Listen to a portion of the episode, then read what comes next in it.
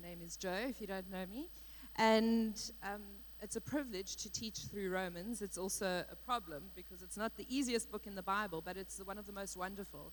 And I really think if you, if you um, have been a Christian a while, it's always helpful just to go back to um, the book to remind us and, and just kind of have a fresh joy of our salvation, a fresh understanding of what God has done in our lives. Um, if you've been away because the series has been going for a while, um, that is a, I don't expect you to see everything, it's not my sermon notes, um, but that is just a bird's eye view of, of Romans. And if you feel like you've missed out and you don't know where on earth we are in this, I'd encourage you, there's a website called the Gospel Project. Have you ever used it?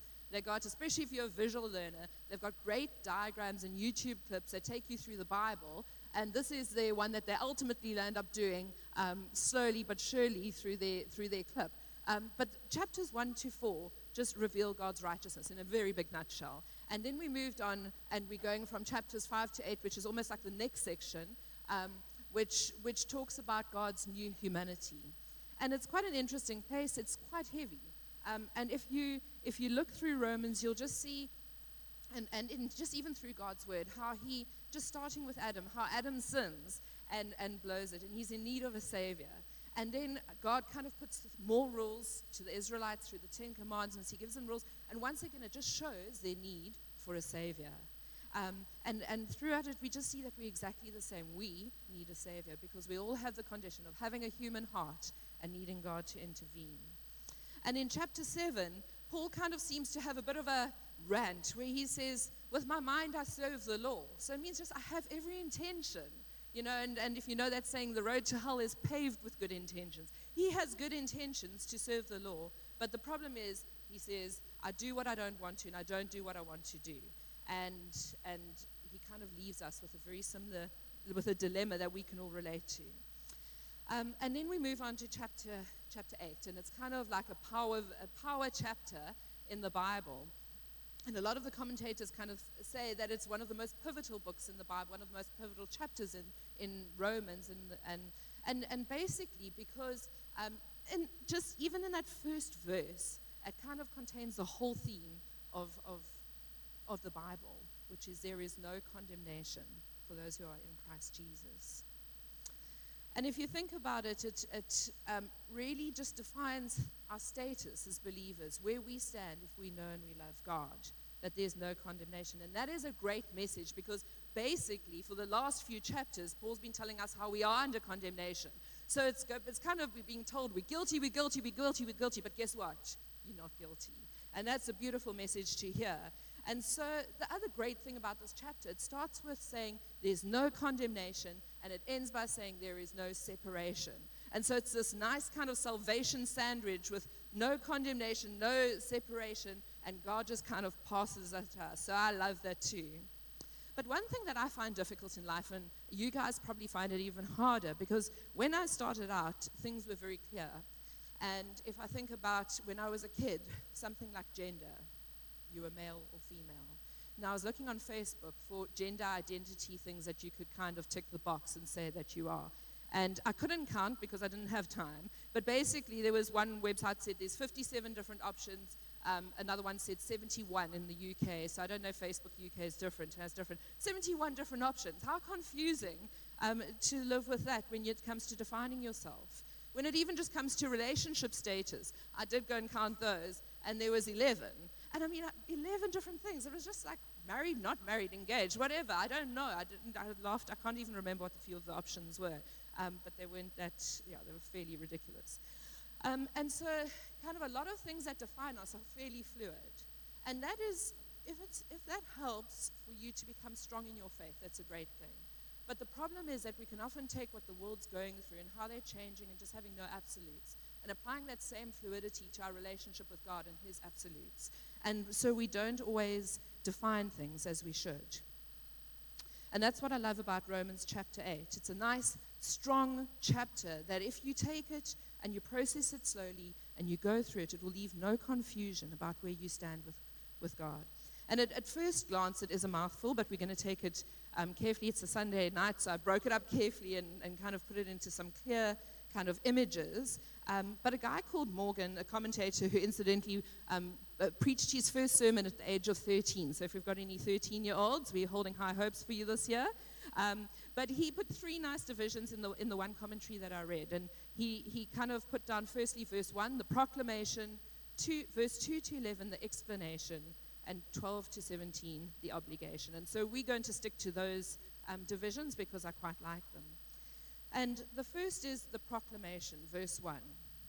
And the proclamation is this Therefore, there is now no condemnation for those who are in Christ Jesus. And the therefore isn't just like a new sentence, therefore, there's no condemnation for those who are in Christ Jesus. It's actually looking back to everything that has been said in the last few chapters. And now it's going, therefore, there is no condemnation. And it's not just a soft little no. It's actually, there's no English equivalent to the Greek no that they use. it. It's almost like a no, nothing, nada, no, none. It's a very strong no. And that is very important because there is no condemnation. But here's the thing for those who are in Christ Jesus. And the beautiful thing is, it's not just something that we decide on ourselves. I don't decide what my status is before God, it's something that He gives me, it's something that He puts down. We don't go, we don't have 11 different kind of status types and, and either, you know, I'm, I'm slightly condemned, I'm not so condemned, I'm quite holy. Last month I was condemned, or this month I'm not, I'm deeply condemned. It's just, if you are in Christ Jesus, there is no condemnation. That is your status, and that is an amazing thing. And you know, I was just thinking about the reality of that and how when you have, when you might feel like a charge is against you, I was just thinking about Jonathan, Jonathan and Jenny Clayton and when they work in the prisons. This message must be so beautiful to give because they're dealing with people who have been condemned. And maybe if you only if you've been in that situation of having a sentence over you, that this verse just brings so much freedom. When I was um, many many years ago, when I was 19 or 20, um, I was involved in a car accident and I was driving. And I don't know exactly what happened, and those who are close to me know the story, and it was a very hard and defining part of my life. Um, but um, what happened after that is that two of the people that were in this combi died, and others were badly injured. And so, when, if you, if you know anything about the law, um, when someone dies in a car accident, they'll hold, um, they'll open a case of culpable homicide. And so the next day, I was still kind of concussed and dealing with everything. And a police officer came to our house and he started reading me my rights as he went through. He took a statement and he said, Okay, you have the right to remain silent. I'd only ever seen that on TV and I couldn't believe I was in the situation. At that point, I must be honest, I didn't know if he was going to arrest me after that. It was just this overwhelming fear. And as I had to live with just dealing with this condemnation over me and just knowing that this court case was going to come in an inquest and as they were going to gather information about the event, my life was going to be on show. It left me in a very vulnerable situation. It left me with fear. It left me with anxiety. It left me with my own condemnation to deal with. And then what happened is the inquest came and it went, the, the state, whoever does those actual, like the inquest, then said it's fine, you know, I'm free of it, they're dropping any charges. Um, but a little bit later, I'd moved to Joburg and got a letter in my post to say there were more charges coming against me, and this time it was in a private capacity. And so some people were going to kind of try and prove that I was guilty. And once again, I had to deal with this pain of having condemnation and just the, the heaviness um, o- over my life. And unfortunately, they'd set the date. Um, I had Shelly and I were friends. Shelly was living in Joburg, and I was actually, I, it was my first year at the church. And we had decided um, to go on a holiday to Greece, and so we, um, we were there. And, and unfortunately, the, the court date then was set for the day I was returning. And so, what should have been a beautiful life and a beautiful holiday, and I was in my 20s, I was very happy and in some ways trying to move on with life, but it was kind of like I had this kind of condemnation that I was dragging along with me all the time. And um, the holiday was very different for me. It was wonderful, but, but I just couldn't get it out of my mind. And then one day, I remember opening my emails. We were in an internet cafe somewhere, it was before WhatsApp, and I got a message to say that the, the charges had been dropped. And all of a sudden, my holiday changed. All of a sudden, I was on a Greek island and I was in freedom. And I can't tell you just the beauty of having this heaviness and how some things, obviously, there's implications, and I'm telling you the story kind of very quickly. It was a very heavy story. Um, but, but for me, the whole, the whole kind of aspect of having charges over me and then having those charges dropped was one of the most beautiful things. And sometimes it's the same. We don't get it um, because also for a lot of us, we've been Christians since we were young. Um, you don't always get what you were saved from, but you know what? Everyone who has given their life to God has had the charges dropped. Even if you get, did it as a kid and you weren't the worst person in the world, you still didn't make the mark. You still missed the mark, and the condemnation should have been on you. And that is what we have dodged. We have dodged, not dodged a bullet, but we have missed condemnation. And that is such a beautiful thing. And if you're feeling condemnation, I have a great way to test it. Um, and, and because the devil will kind of come and try and condemn you. It doesn't mean because you're a Christian that you won't feel other sorts of condemnation, but God doesn't condemn you.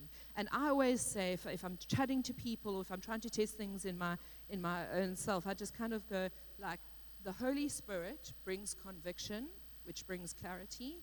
The devil brings condemnation, which brings confusion. So if you're a believer and, and something's happening and you're feeling condemned and confused and overwhelmed, it's usually because the devil's coming against you and he's making an accusation.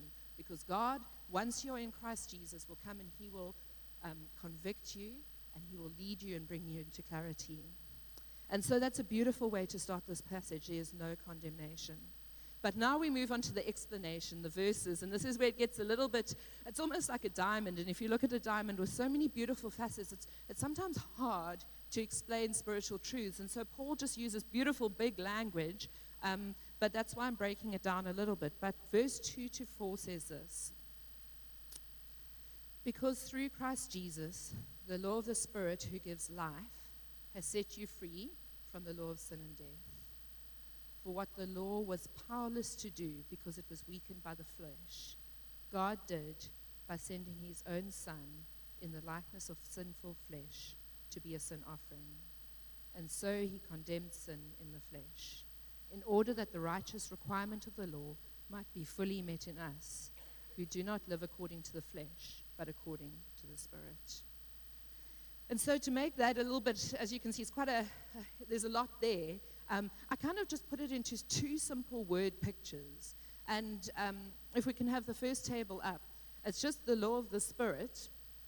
And then on the other side, I just did the law of the sin and death. And I just kind of put them into a column so we can kind of see um, what is happening here. So, firstly, on the, on the left, we have the law of the Spirit. And verse 2 says, Because through Christ Jesus, the law of the Spirit who gives life has set you free from the law of sin and death. And then we move across and we see what the law was powerless to do. Um, and then, just if we can have the next slide, I just highlighted some of the words that came out because that also creates a fuller picture. But, but on the one, on the law, law of the Spirit, the words that came out were life, free, God did a sin offering. The requirement was met, and spirit life. And what a beautiful and full picture of what salvation means. And then on the top, I actually laugh because I, didn't intentionally, but it says sad at the top. Um, but yeah, so the law of sin and death, um, the words come up powerless and weak and condemned. And those are just all kind of hallmarks of the flesh life. But actually, if you have to look at that diagram, where would you place yourself? And this is the reality is that we as believers often can identify more with the, the sad side than the, than the spirit side. And then I was going, well, well, if that's not true, why is it? And the first thing I could just think of is that the devil knows that Jesus is one. So if he can kind of throw a, a negative spin on our salvation and say, actually, you know what? You need to do the things that are on the other side to be saved. You need to do things in your flesh. You need to make yourself better. You need to, you can't trust that the work has been done. It's not fully paid for. And if he can kind of get you operating more in that area, he's going to be, be winning because you're not going to be enjoying your salvation. Sometimes we, out of our own, just slip into the flesh realm too. And I've seen that in my own life, how it starts out as genuine obedience. I obey God because I love Him. And all of a sudden, though, that's that, like because we like to see results as humans. And so all of a sudden, I love what's happening in my life. And, and then I slip into legalism and I think, well, you know, I'm quite a good person. I'm not really battling with that sin anymore. I'm not really battling with that issue. And, and can you see how, as Christians, we can slip into this? And, and you know, even people who say they like the most charismatic, it's not just your, your religious churches, because sometimes we can say some churches are more religious than others, you know. Um, that's a very religious because they say prayers in a certain way. It even happens when people are kind of pushing into spirit life that they even come up with a whole, ne- a whole new set of rules. And so it's just that as, as Christians, we also have to keep ourselves in check. And then if we put it all together, we can see how if we're living in that side, that legalism can actually just kill us in the end. And it can just leave us as deflated and unhappy Christians who don't really enjoy our salvation. And the way I thought about it is it was a bit of a, like the dumbest illustration I'll use today, a jam jar. But I thought about this, and, and when I was single, I remember jam jars used to be quite a big thing, or like or jars, uh, olive jars, whatever, um, in my flat because there's always a dilemma of how do you open it. And I used to pride myself in being quite a strong. I always used to be playing mercy with guys when I was a teenager or kid or whatever, and thought I was quite strong. And so it was quite a dilemma when I had to open that jolly jam jar. And then I would be opening it, and I'd battle and like knock it a bit, but the, the jar never won when I was single. And what did it do? It kind of made me quite proud. Well, I don't need a guy. I'm quite good like this. Yeah, I don't need you. I might want you, but I don't need you. Um, and you can see how that pride just kind of comes and puffs up. Now I've had the opposite in the last few weeks, and I had to laugh at myself because after pregnancy, I've just got carpal tunnel in both my arms. My, I've got pain all the time, and my hands have actually become incredibly weak. So much so that I just battle to open and hold things. And what did it do? it actually left me the other day quite depressed. And I was like, I'm getting old. I'm, just, I'm never going to get better again. And this is it. It's just like decline from here. I'm never going to have strength in my hands. Can you see how trying to do it in ourselves can also leave us deflated and depressed? And then the other day, something else happened with a jar. And my, we had my family over for dinner, and I, I can't even remember what was in the jar, but my sister-in-law and, I were trying to open it. So we're in the kitchen, we're trying to open it, she's knocking it, can't open it, so we're like, okay, we're going to have to ask the guys. So then we go to the lounge, and Jono is not there, but it gets passed around. So my dad, who probably never stood a chance. He's 90 years old and he's got arthritis in his hands. And um, he, so he passes like the little guys, my nephew who's 14 tried to open it. Then we like kind of went for the ones whose egos, because you kind of start at those that won't feel that bad if they can't open it. And then you go to the ones that mm, your ego's on the line here. So brother-in-law, brother, no one can open it. And then Jono walks in, and I'm like, I know he's going to do this. Like, come on, I, I back you, babe. And I'm like, Jono will do this. And I'm like saying it with confidence, but going, please let him open it. Like, our family's name's on the line. And so he kind of takes it and he opens it, and I'm just like, oh. And it was almost like celebrating in the victory of my husband opened the jar. We all got to enjoy the contents of what was in the jar. I got to celebrate in the victory of the jar being opened but it wasn't actually me that opened the jar. And that is it with religion. If you think about it, religion will leave you sad. I can't do it on my own. It will leave you helpless. It can also lead you pri- leave you prideful. I opened the jar, look at me. Although you actually open it by smashing it against the wall and there's pieces of glass everywhere and you can't even enjoy the jam because that's what religion does. And then you have God who comes and opens the jar and says, Here it is, it's yours. Like, I don't actually even care. Jono really doesn't care about that sort of thing, but I do. so we both look good. Um, but I think as Christians, sometimes our biggest challenge isn't always sin, but it's actually just trying to be good enough. And actually, sometimes it's our good works and just navigating that road of obedience and pleasing God. But now, if we move on a little bit more, it just gives us a nice kind of platform on how to do spirit life. Those who live according to the flesh have their mind set on what the flesh desires, but those who live in accordance with the Spirit have their mind set on, this, on what the Spirit desires. The mind governed by the flesh is death, but the mind governed by the Spirit is life and peace. The mind governed by the flesh is hostile to God. It does not submit to God's law, nor can it do so. Those who are in the realm of the flesh cannot please God. You, however, are not in the realm of the flesh, but are in the realm of the Spirit if indeed the Spirit of God lives in you. And if anyone does not have the Spirit of Christ, they do not belong to Christ. But if Christ is in you, then even though your body is subject to death because of sin, the Spirit gives life because of righteousness. And if the Spirit of Him who raised Jesus from the dead is living in you, He who raised Christ from the dead will also give life to your mortal bodies because of His Spirit who lives in you. And if we can just have the next slide. Um, I'm not going to go through everything because we don't have time, but I just kind of took once again, the points of just the picture it creates. And if you look at the mind governed by flesh, it's set on what the flesh desires. It's death. It's hostile to God. Does not submit to God's laws, nor can it, and cannot please God. But this is the, the realm I really want to speak to you about because this is life in the Spirit. This is what God has intended for us. This is the love relationship that the Spirit of truth that comes to us when, when we know God. And it becomes the mind governed by the Spirit. And it's set on what the Spirit desires, and it's life and peace.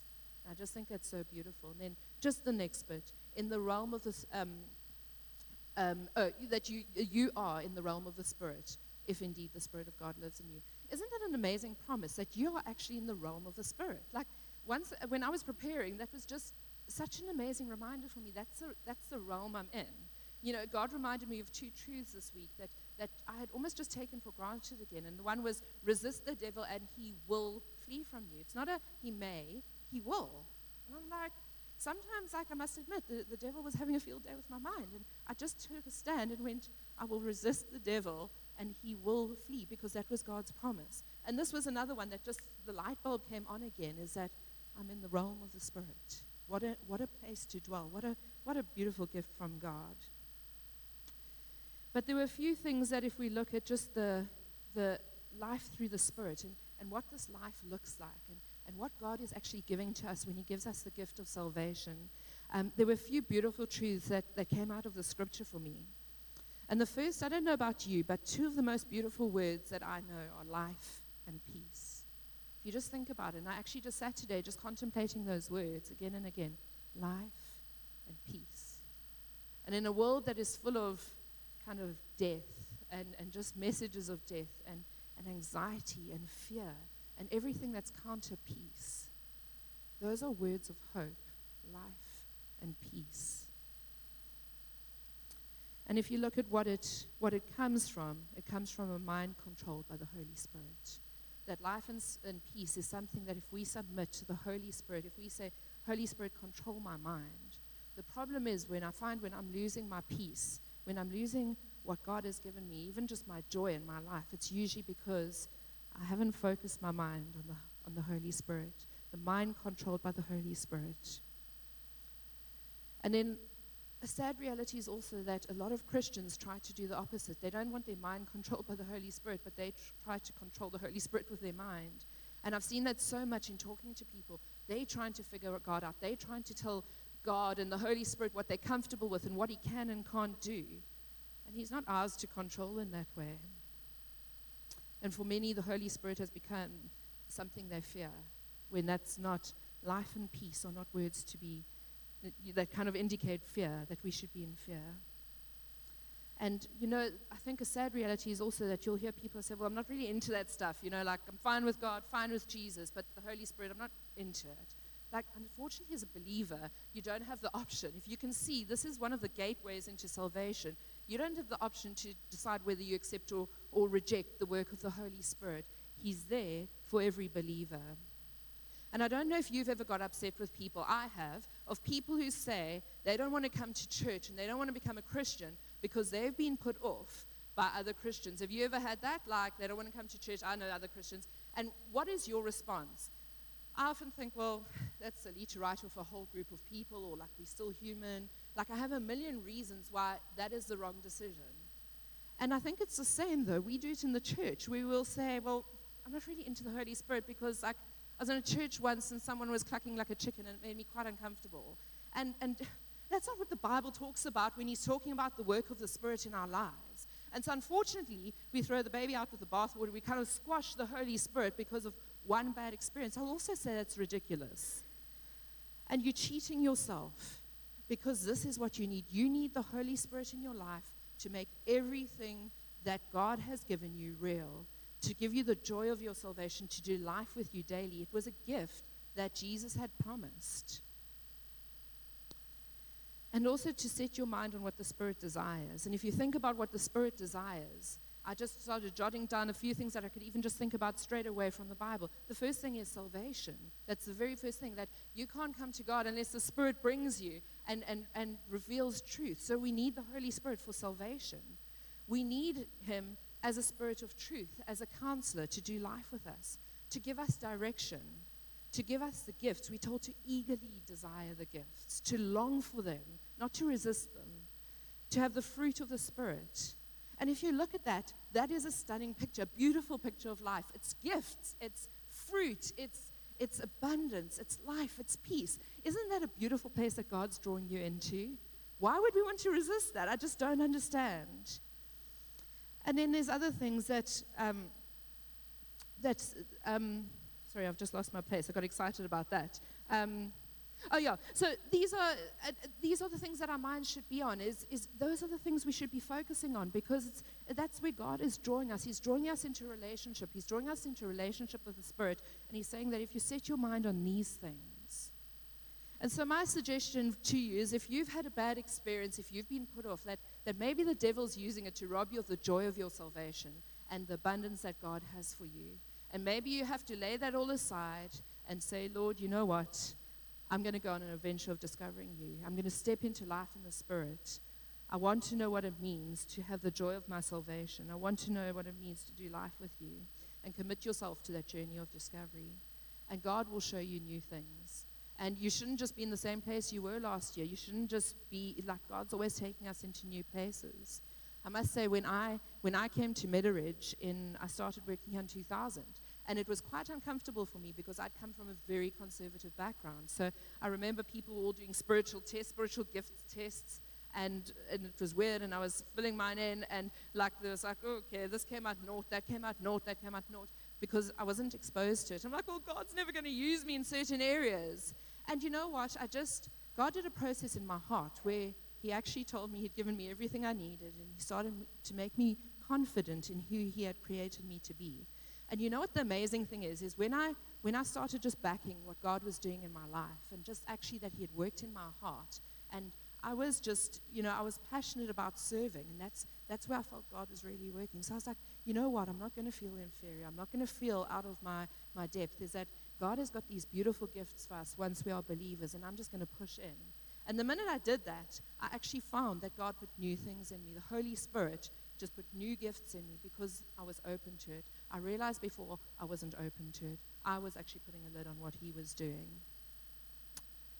And then just the last section is, is basically our, our obligation. And actually, the verse has obligation in it. It says, Therefore, brothers and sisters, we have an obligation, but, is not, but it is not to the flesh, um, to live according to it.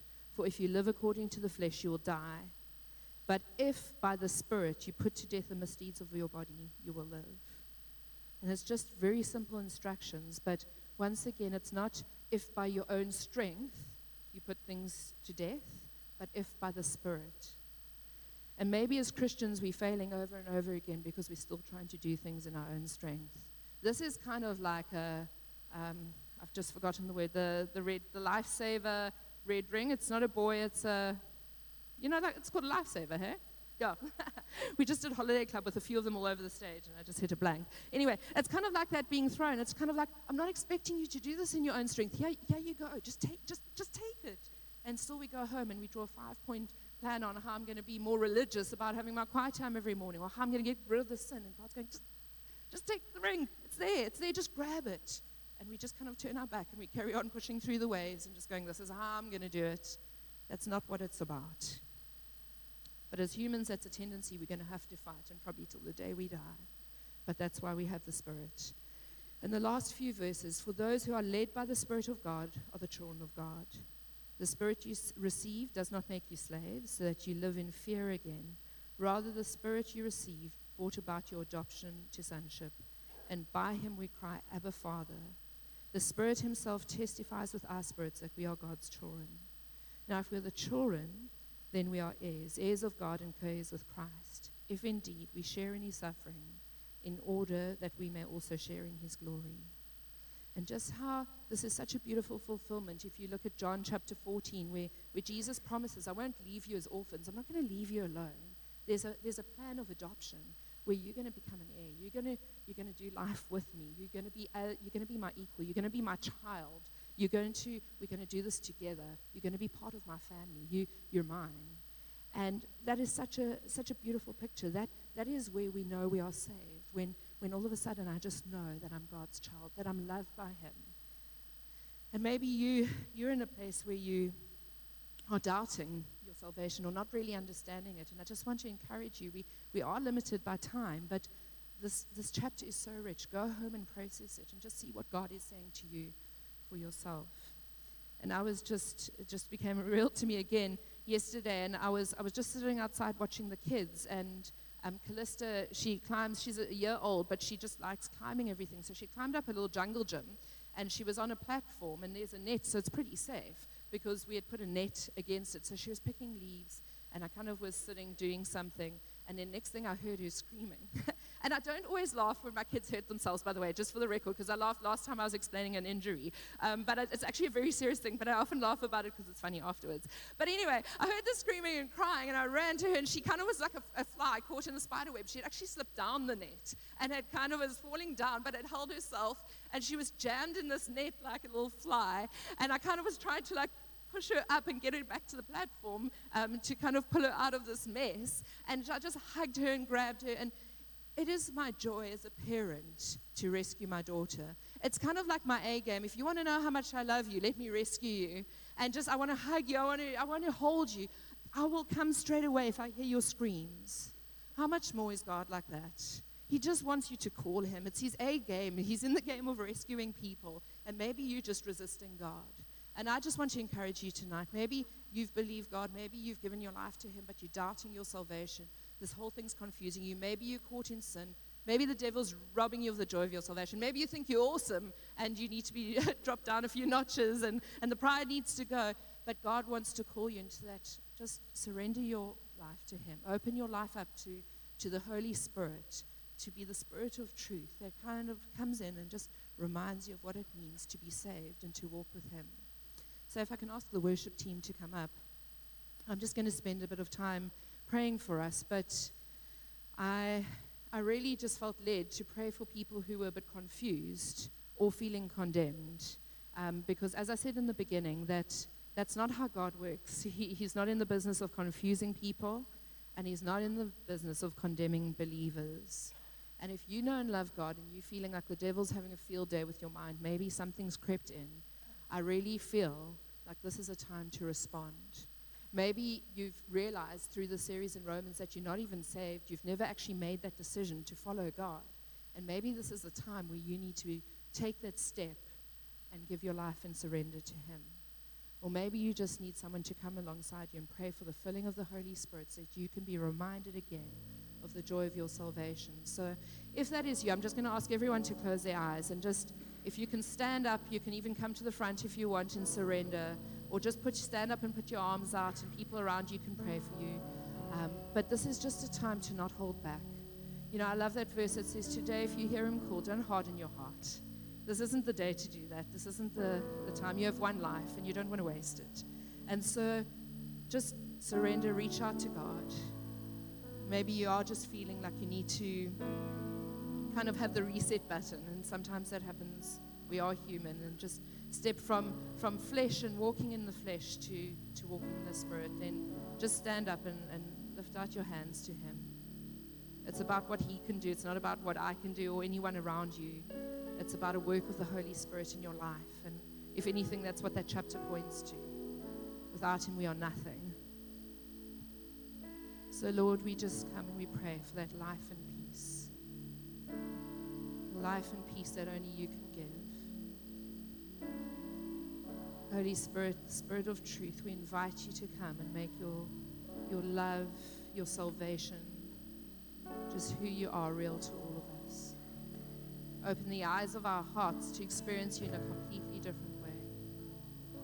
And Lord, if anyone's standing in surrender, I just pray that especially for them, Lord, we just especially pray that today will be a day where you, just transform their lives, Lord, where they experience you in a fresh and a new way, Lord. Lord, it is such a privilege to, to walk with you. And for those who, who are maybe feeling like we're in a good place, I also pray that we'll still have that same desperation, Lord, because we see so many people walking in the flesh and with the spirit of death. And Lord, we don't want that. So, Lord, then just use our lives to bring others to you. Lord, as we worship you in this time, may it be a time of worshiping you in spirit and in truth. Lord, may we hold nothing back. We thank you for who you are. Amen. I just also, if there, if you felt like there was, yeah, that you haven't given your life to God, I just want to say that we'd love to pray with you. One of the pastors, maybe someone that you know, um, but yeah, just don't don't leave tonight without having responded in that way because that's an important conversation to have with someone and just to let someone know so that they can walk the road with you. Um, but yeah, if we can all just stand and we're going to go into a time of worship.